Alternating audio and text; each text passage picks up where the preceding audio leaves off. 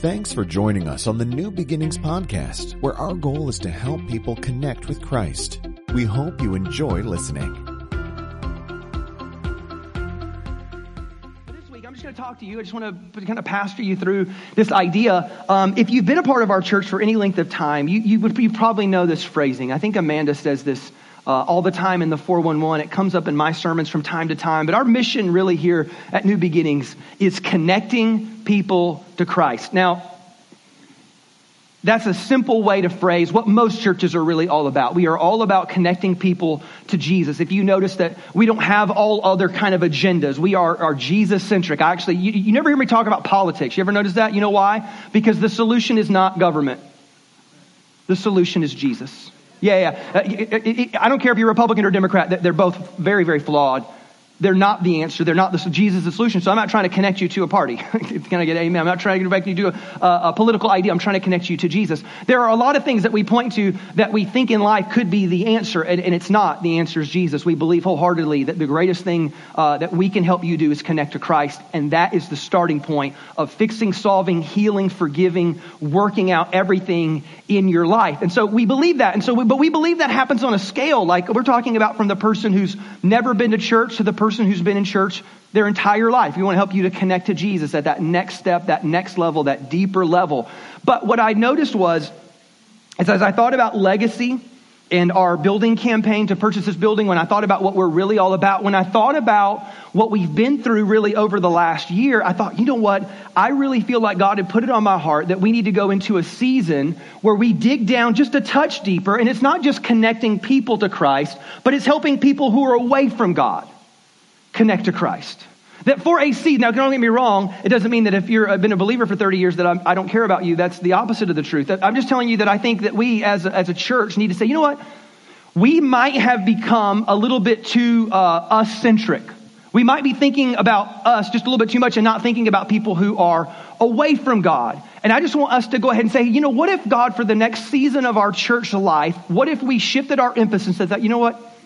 What about my crazy neighbor? What about my crazy hairdresser? What about my friend and coworker? What about my uh, my neighbor? What about again? Just just go through the list of like who who are the people in my life who are away from God? And do I really believe wholeheartedly that their life would be better if God were in it? What about those people? Do I really believe that like this matters because eternity is at stake? It might be kind of a big deal. Do I feel like you know what? Do I feel like I've experienced the grace of God to a degree that I cannot keep this to myself? Man, like I really want other people to experience what I have experienced. And in so doing, we would turn our attention and say, you know what? I, I think there's some people in my life who are away from God. And their life would be better if God we're in it. And so if you have your Bible, I want you to open up and just going to share this story with me this morning. There's a story found, if you want to turn there. It's in Mark chapter 2. It's one of those just fascinating, great stories of Scripture. And as I read it, I thought, this is it. This is us. This is what's going on. And, and there's this story, and I want you to do this. As, as, as a Bible person, if you've read this story before, you're going to be maybe tempted to dismiss it. What I want you to do though is as I read the story, because I'm going to read the whole thing and then come back and talk about it and break it down and look at the different characters of the story. But as I read it, can you picture it? In your head.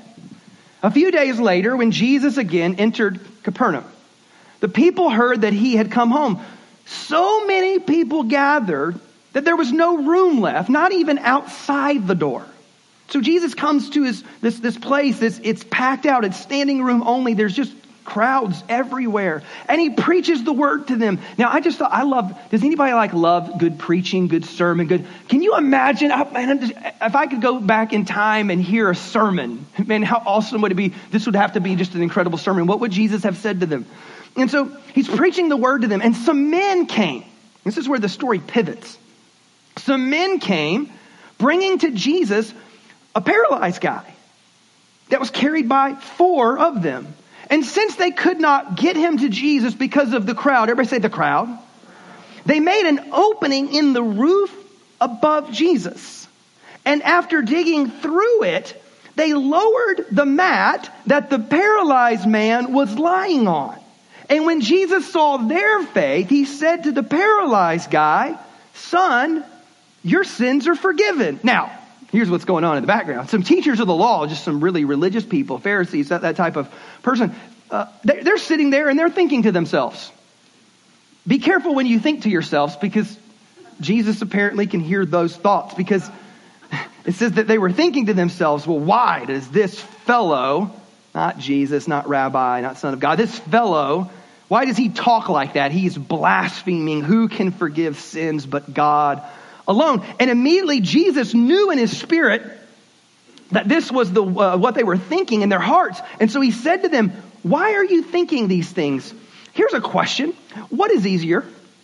Is it easier to say to the paralyzed guy, your sins are forgiven, or to say, get up, take your mat, and walk?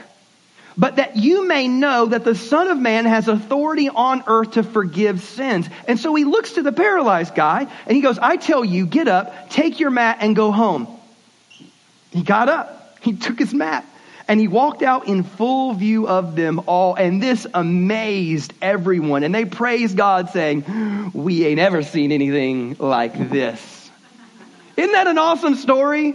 It's just one of those stories that had you, man, if you'd have been there, you would have taken note of that one. That would have been like, you know, uh, water cooler talk the next day. You'd be like, dude, the craziest thing happened. It'd be a story that you would share. Now, here's what you need to know about the Bible and the way that I always want you to read the Bible the Bible is written in layers of meaning. And so I want you to always think like, this is an incredible story. And you're always asking yourself questions like, well, what can I learn from this? And what's God saying to me through this? But, you know, one, one of the questions that you want to think about is this. So, so first of all, every great story has great characters, right? Isn't that true? Like every great story has great characters. And in this story, you got to think about the characters, right? So you got the men, right? You got paralyzed guy, you got the crowd, you got Jesus, you got the, the religious people, you got this dynamic of characters going around. And here's one of the things that you want to ask yourself whenever you read a story like this is what do these characters teach us? That's a really, really important question to ask. And then this may be the best one, which is this, is who am I in the story? Because you got to remember that the Bible is not just about people over there back then doing their thing. The Bible is actually about you right now doing your thing.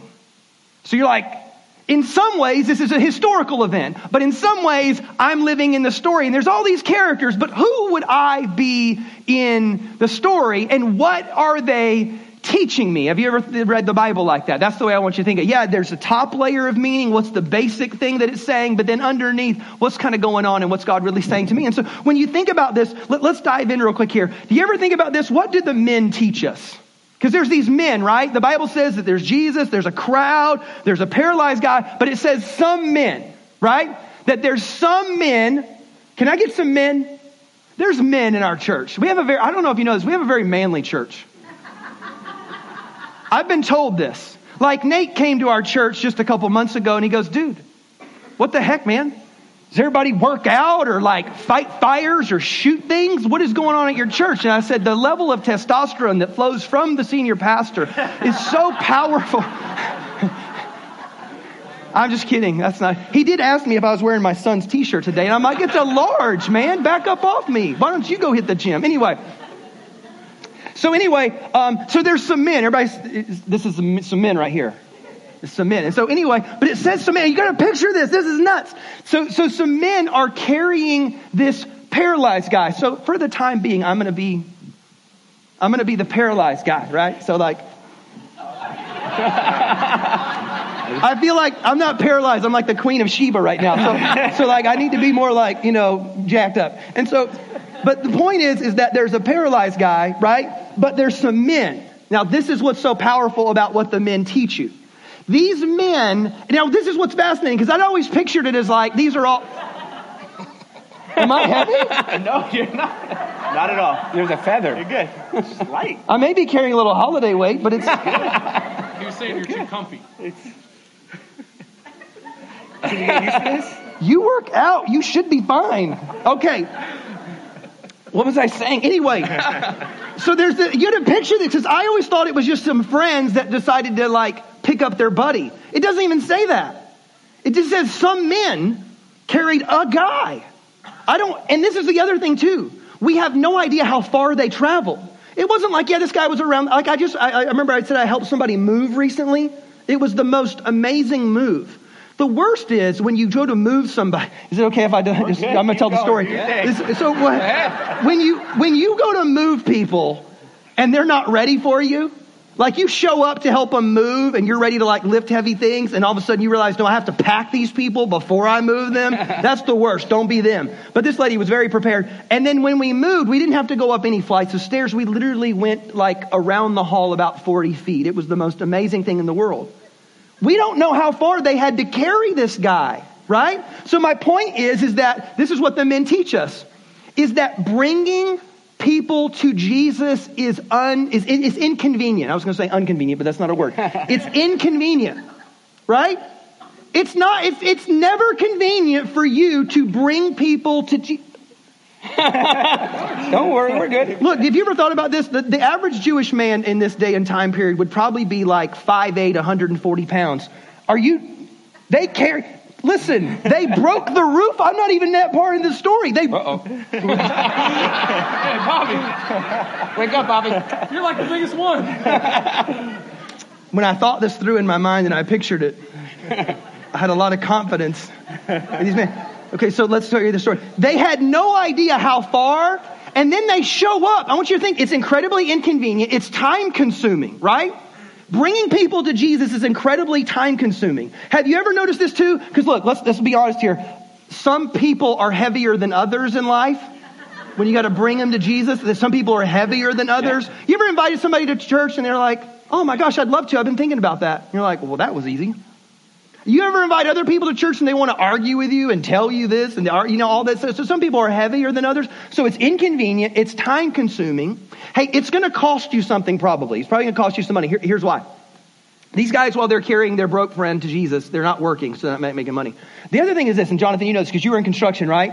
Because this is what Jonathan would have been thinking about. He'd have been like, okay, cool, we can't get this guy to Jesus because of the crowd, but I'm in construction, so I think what we can do is that that's not a load bearing wall over there, and there's no pillar underneath this part of the roof. And so they just started chiseling away on the roof. And see, Delano, he runs FPU, so what he was doing was cost analysis of how much that was going to cost these men because they were going to have to pay to fix this guy's roof after this was all said and done. Does that, does that make sense? And so bringing people to Jesus, this is what these men teach you as Jonathan sweats profusely. That what they teach you is, is that bringing people to Jesus is incredibly inconvenient, it's time consuming, and it will cost you money.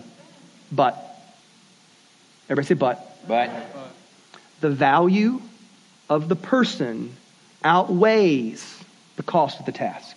It just does. The person is worth it. Can you, can you guys gently put, okay. Hey, give these guys a big.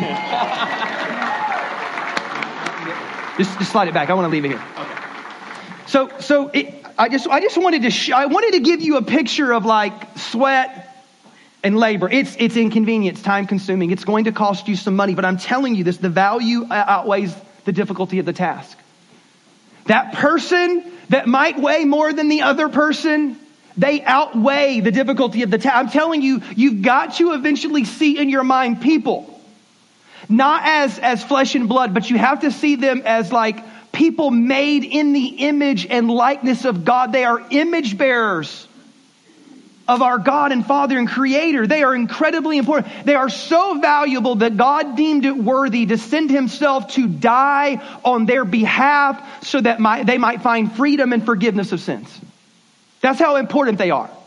So although in this world, this is why Paul said you don't wrestle against flesh and blood. He goes, because in this world, they might be difficult or annoying or obnoxious even at times, but they are incredibly valuable to your heavenly father. You have to see people that way. So that way, when you think about Todd, you want me to care about people who are away from God. You want me to bring people to Jesus. You want me to bring people to church. You want me to make a focus. I'm telling you, yeah.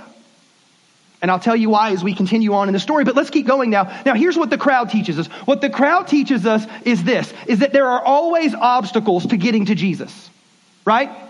There's a crowd. The standing room only, packed house. There's no room at the door even. Have you ever been in that kind of environment? Can you imagine? People didn't have deodorant back then. We're talking about hot. Have you ever been to the Middle East? Hot. No Old Spice. Not strong enough for a man, but pH balance for a woman. And it's funky. And there's this crowd. And they can't get the very person that needs to get to Jesus the most. They can't, they can't because there's a crowd. So there's all kinds of difficulty. Sometimes the difficulty is the person themselves. Maybe it's like their doubt, their sin, their bad past church experience. You ever been there before? With this season of life, your church experience was so funky, you're like, I'm not going back there. And so there's all these different obstacles. Sometimes the obstacles, though, are yours. Like there, there, there are obstacles. It's not even the issue with the person, it's our obstacles. Sometimes, here, here's a thought. If you have been a, a Christ follower for more than like 15 years, what happens is that there's this, like, this is a study that they did, that the longer you are a Christ follower, that literally as your life starts with Christ, you have this many people in your life who are away from God. And the longer you walk with Jesus, the number of people just keeps shrinking and shrinking and shrinking. Why? Because we just keep surrounding ourselves with like minded people. We're journeying with people through our Christian experience, and that's good. But one of the things that we need to be careful of is that we don't get so far away to like, hey, I need to like invest my life and spend my life, um, spend time with people, make friends for the very purpose of trying to love people and help other people know God. So that's really really important. Sometimes this is, you know what I find? This is California. This is the biggest obstacle you have. You're busy. Can I get an amen? Like, uh, anybody busy out there? You're busy. Yeah. And that's a problem. And the problem is, is that you're busy and a lot of the stuff is good stuff, but it's not the most important stuff. And, and, and so I've always challenged you create margin in your life because the greatest moments can happen in the margin. Like you, it's, it's hard to find time. It's hard to breathe when you don't have any margin. There was this one study they did out of Princeton. This is years ago now, but in Princeton they did this study and they took these these theology students. And what they did was is that they said, "Hey, you've got to give a 15 minute speech on why you're in, in this like theology department and theology, you're trying to get a theology degree, or you can do a 10 to 15 minute talk on the Good Samaritan and, and what that teaches us in this life, right? So they took like 60 students and they said, all right, 30 of them, we're going to we're gonna say to them that they showed up to the wrong place and they actually have to go to this other building, but they're late. So you're in a big hurry. You need to get over there. You're running late. The other 30, they said, hey, you're in this other building, but actually time has been extended. So you've got plenty of time. Just meander on over there. And then what they had done was, on the way from that point to the building that the students were going to go to, they had put this um, really hurt man, this like homeless, just like coughing, they had put this actor there to play this role, and they just were doing this study they wanted to see. Did it matter if you were thinking about the Good Samaritan? Or did it matter if you were just thinking about you and why you wanted that degree and they thought, you know what? Let's just see what happens. And what they determined was, of course, is that what you were talking about had nothing to do with whether or not you stopped. It was all based on whether you thought you were busy and in a hurry or whether you had a little bit of time on your hands. So, out of all the busy students that went over, only 10% of them helped. They're going to talk about the Good Samaritan. 10% stopped to help. Now, out of the people that were not in a hurry, over 60% of those people stopped to help. Which also makes you wonder, like, what the heck are the other 30 something percent doing? What were y'all thinking about? You've got time on your hands. People matter. People are valuable. We talk about that which lasts in eternity. It is people. And so what the crowd teaches us is that there are obstacles for us getting and bringing people to Jesus, and you have to work around those obstacles. For them, it was the crowd. For them, it was the roof on the building, and they had to like figure it out and think through it. And can you imagine, like, they were just holding me. They had to shimmy this guy down can you imagine? I mean, it's just, crazy. So let's keep. So now this is what the religious people teach us. The religious people teach you that, well, religious people aren't bringing people to Jesus. They're too busy arguing the details, and they end up missing the point. If you spend more time arguing the semantics and the details and the specifics of this, that, and the other, you've missed the point. If you're trying to argue all the details of creation and the end of the world, the end, if you're trying to argue all the details and you're not doing this, you've missed the point. Jesus even says as much. He gets near the end of his time and he tells this parable. He goes, let me just, let me just sum up. Let me just help you guys figure this out. There's this guy and there's sheep and there's goats and people are getting in and people are getting left out. And so that you, you want to be a sheep and not a goat? And they're all confused and they're all like, well, wait a minute. I want to be a sheep, not a goat. What are you saying? Are you saying I'm a goat? And he's like, yeah, you're a goat. And he goes, well, what's the difference? He goes, The people that get in, he goes, When I was hungry, you fed me. And when I was naked, you clothed me. When I was in prison, you came and visited me. And they're like, Jesus, you've never committed a crime. You haven't been to prison. You got no street cred. Jesus, you've never been hungry. Jesus, you've never, they're like, when, when, when, when, what are you talking about? And they're like, whenever you do it to people who are the most valuable thing on this planet, whenever you do it to them, it's the same. as when you're doing it to me. And he goes that, like arguing about all the tiny, Jesus cares way more about are you trusting him with your life and are you loving people? That is it. Everything else begins to pale in comparison because no generation throughout all of history has ever had perfect doctrine. Quit arguing the details and think about people. Or we can say it like this quit, quit arguing the details and actually obey the scripture by saying, hey, I'm going to love my neighbor as myself. Or as Jesus said, I'm going to love other people as Christ has loved me. And so be careful that we don't fall into the religious trap. That would be, that would be bad. That would be painful. Hey, here's what the paralyzed guy teaches us. The paralyzed guy teaches us that, well, there, there are paralyzed people all around us. Now, I, we're, again, this is, a, this is a parable metaphor now at this point. There are, there are people that are spiritually paralyzed. There are people, you ever walk around Dublin? You ever walk downtown Livermore? You ever walk around Pleasanton? You ever walk around Tracy, especially Tracy? But if you ever, I'm just kidding. If you ever, if you ever just walk around, you're like, man, there's dysfunction junction. There are people who are hurt, wounded, confused. They are wandering. They are lost.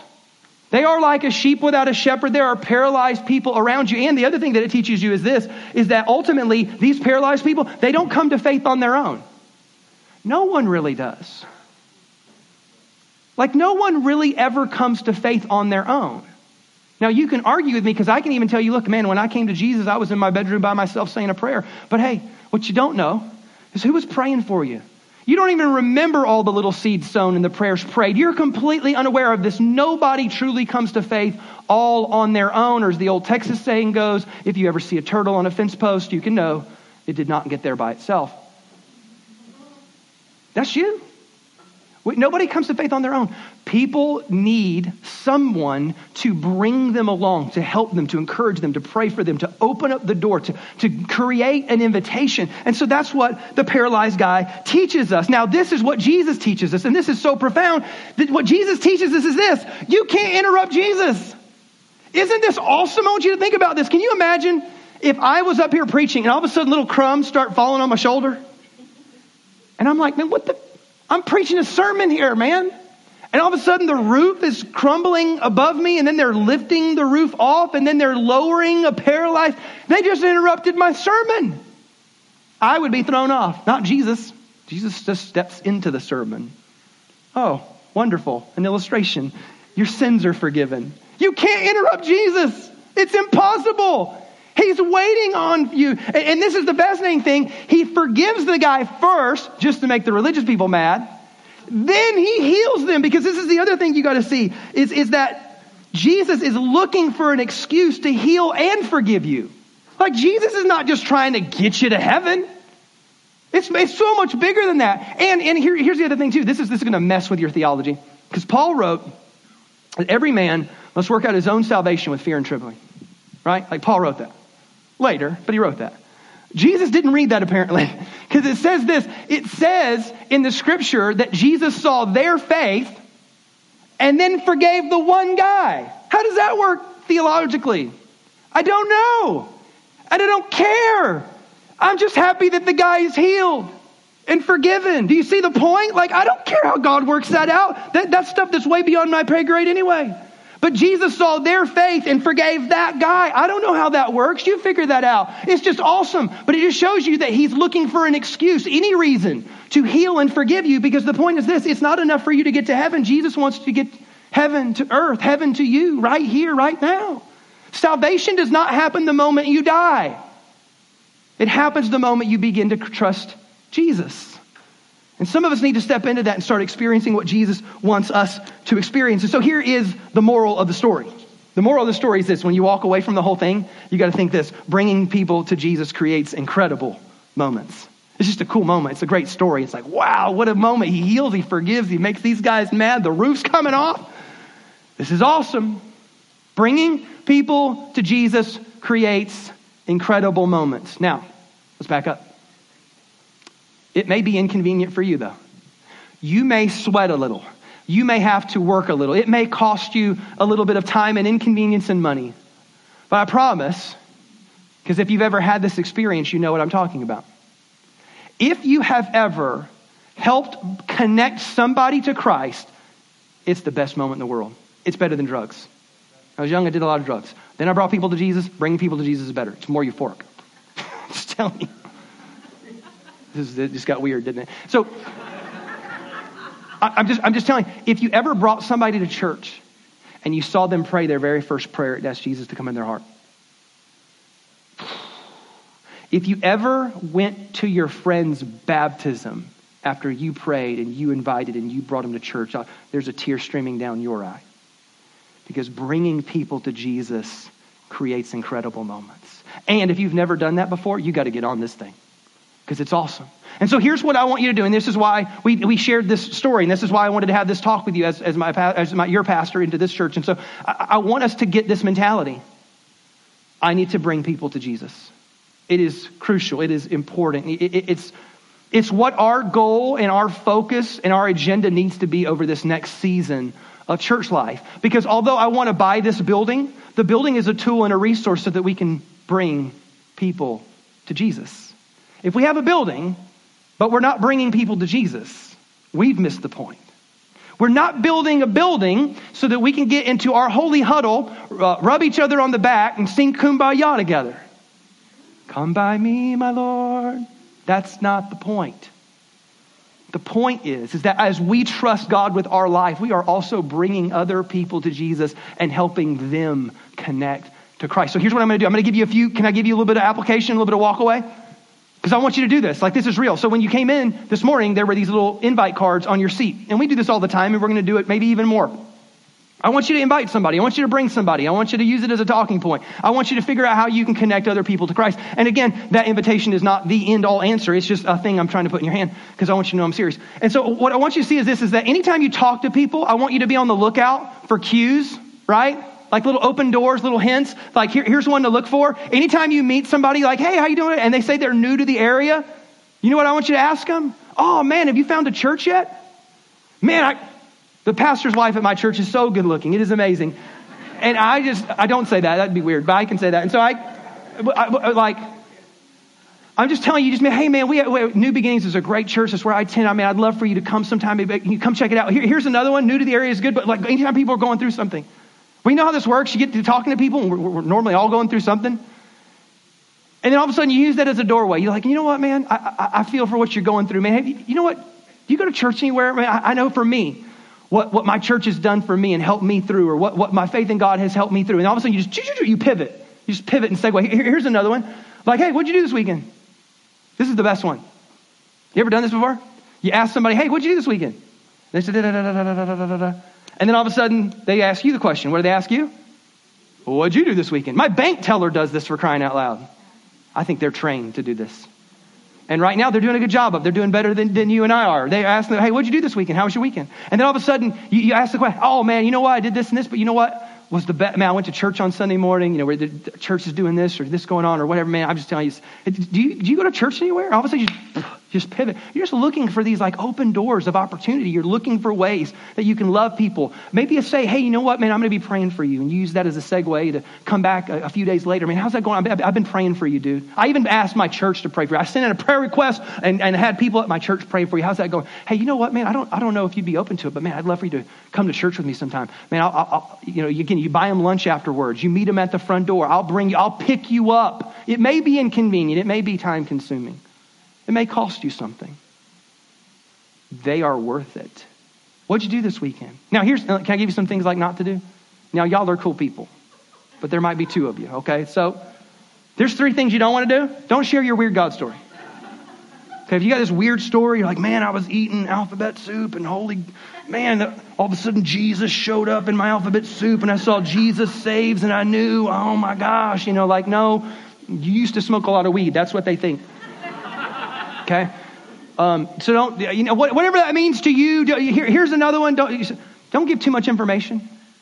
Like, don't, don't be the person that starts sharing your faith, and then an hour later, they're like, man, I really sorry, I gotta go. You know, don't, don't be, don't be going on and on and on and on.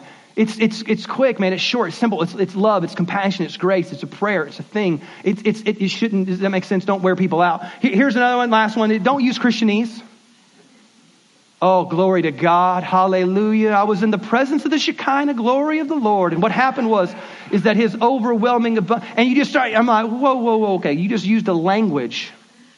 You ever listen to doctors talk? You know, I don't know what they just said. That's what you sound like right now, okay? So like, keep, keep your Christianese language out. You talk their language. You meet, that's why Paul said, I became all things to all people that I might by any means save some. And you just meet them where they're at. Stop with your weird Christianese language. That's not how people talk anyway.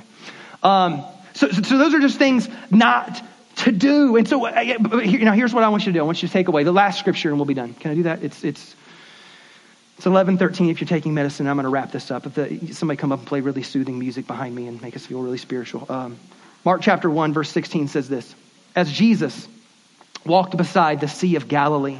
He came to Simon, who we know as Peter, and his brother Andrew, and they were casting a net into the lake, for they were fishermen. Come, follow me, Jesus said, and I will make you fishers of men. Um, it was just one of those moments. What's interesting is that the disciples are sitting around listening to Jesus preach the word, and other people, these men, are bringing their paralyzed guy to Jesus. I think this is maybe like the clue. Oh, this is what he meant. This is what, this is what he was saying. I'm, I'm going to be a fisher of men. I used to catch fish. Now I'm going to just catch people and bring the fish to the people to Jesus. And that's what my life is going to be about. And what's fascinating is that Jesus says, I'm going to make you. Everybody say, make me. Yes, yeah, sometimes when you were a kid, like, make me. When Jesus says, I'm going to make you, it's an indicator that Jesus has an agenda, right? Look, I'm going to make you. Oh, okay. I got an agenda. Now, he could have said, I'm going to make you holy, and we all could use some of that. I'm going to make you better, and we could use some of that. I'm going to make you more holy, righteous, more whatever. I'm going to clean up your language. I'm going to, you know, I'm going to work on your attitude, young man. You know, I, I'm going to do a. He didn't say any of that stuff. Number one, you just follow me. That'll take care of you. Just follow me. But in the process, I'm going to make you into something. And it wasn't all the things that we, we might have normally come up with. Goes, no, no, I'm going to make you really, really good at bringing other people to our Heavenly Father. That's what this thing is all about. So, there's some big questions you want to ask yourself. Do I really believe that their life would be better if God were in it? You got to believe that. If you don't believe that, this won't work. Do I really believe that eternity is at stake? Am I overwhelmed by the grace that God has given me? And if I answer yes to those two things, this is a no brainer because you already evangelize and share, you already share your faith. You Raider fans, you share your faith all the time. You Niner fans, eh, whatever you're into, you foodie people, you share your faith all over Facebook. Here's what I ate last night. Okay.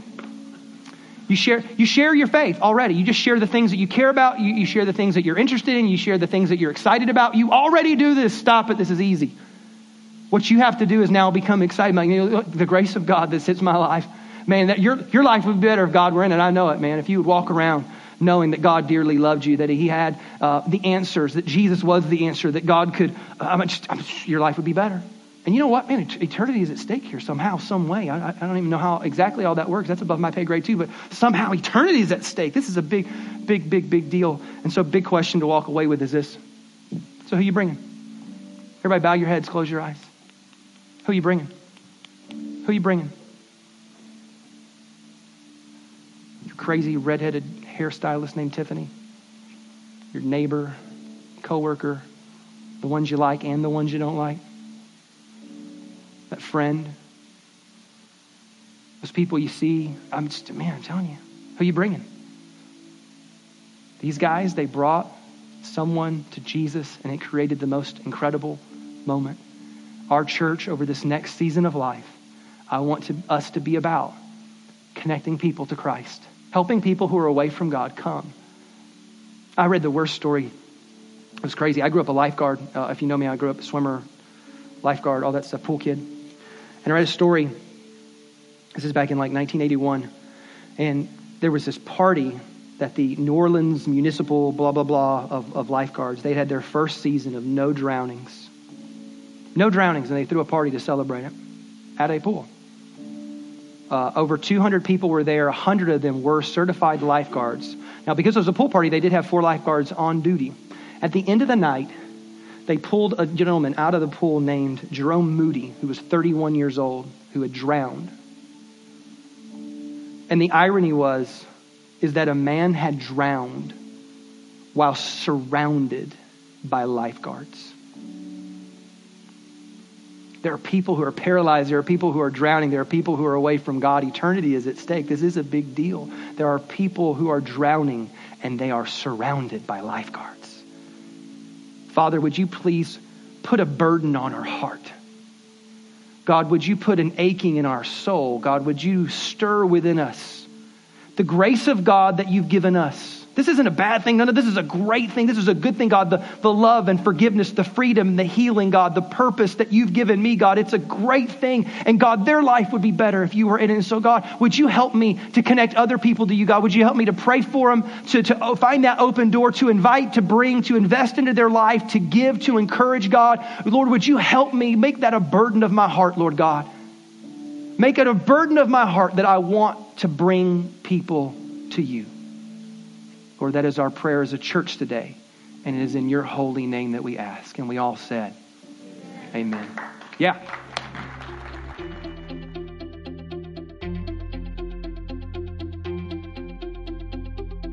Thanks again for listening to the New Beginnings podcast. For more information on New Beginnings Church, please visit us online at nbchurch.tv.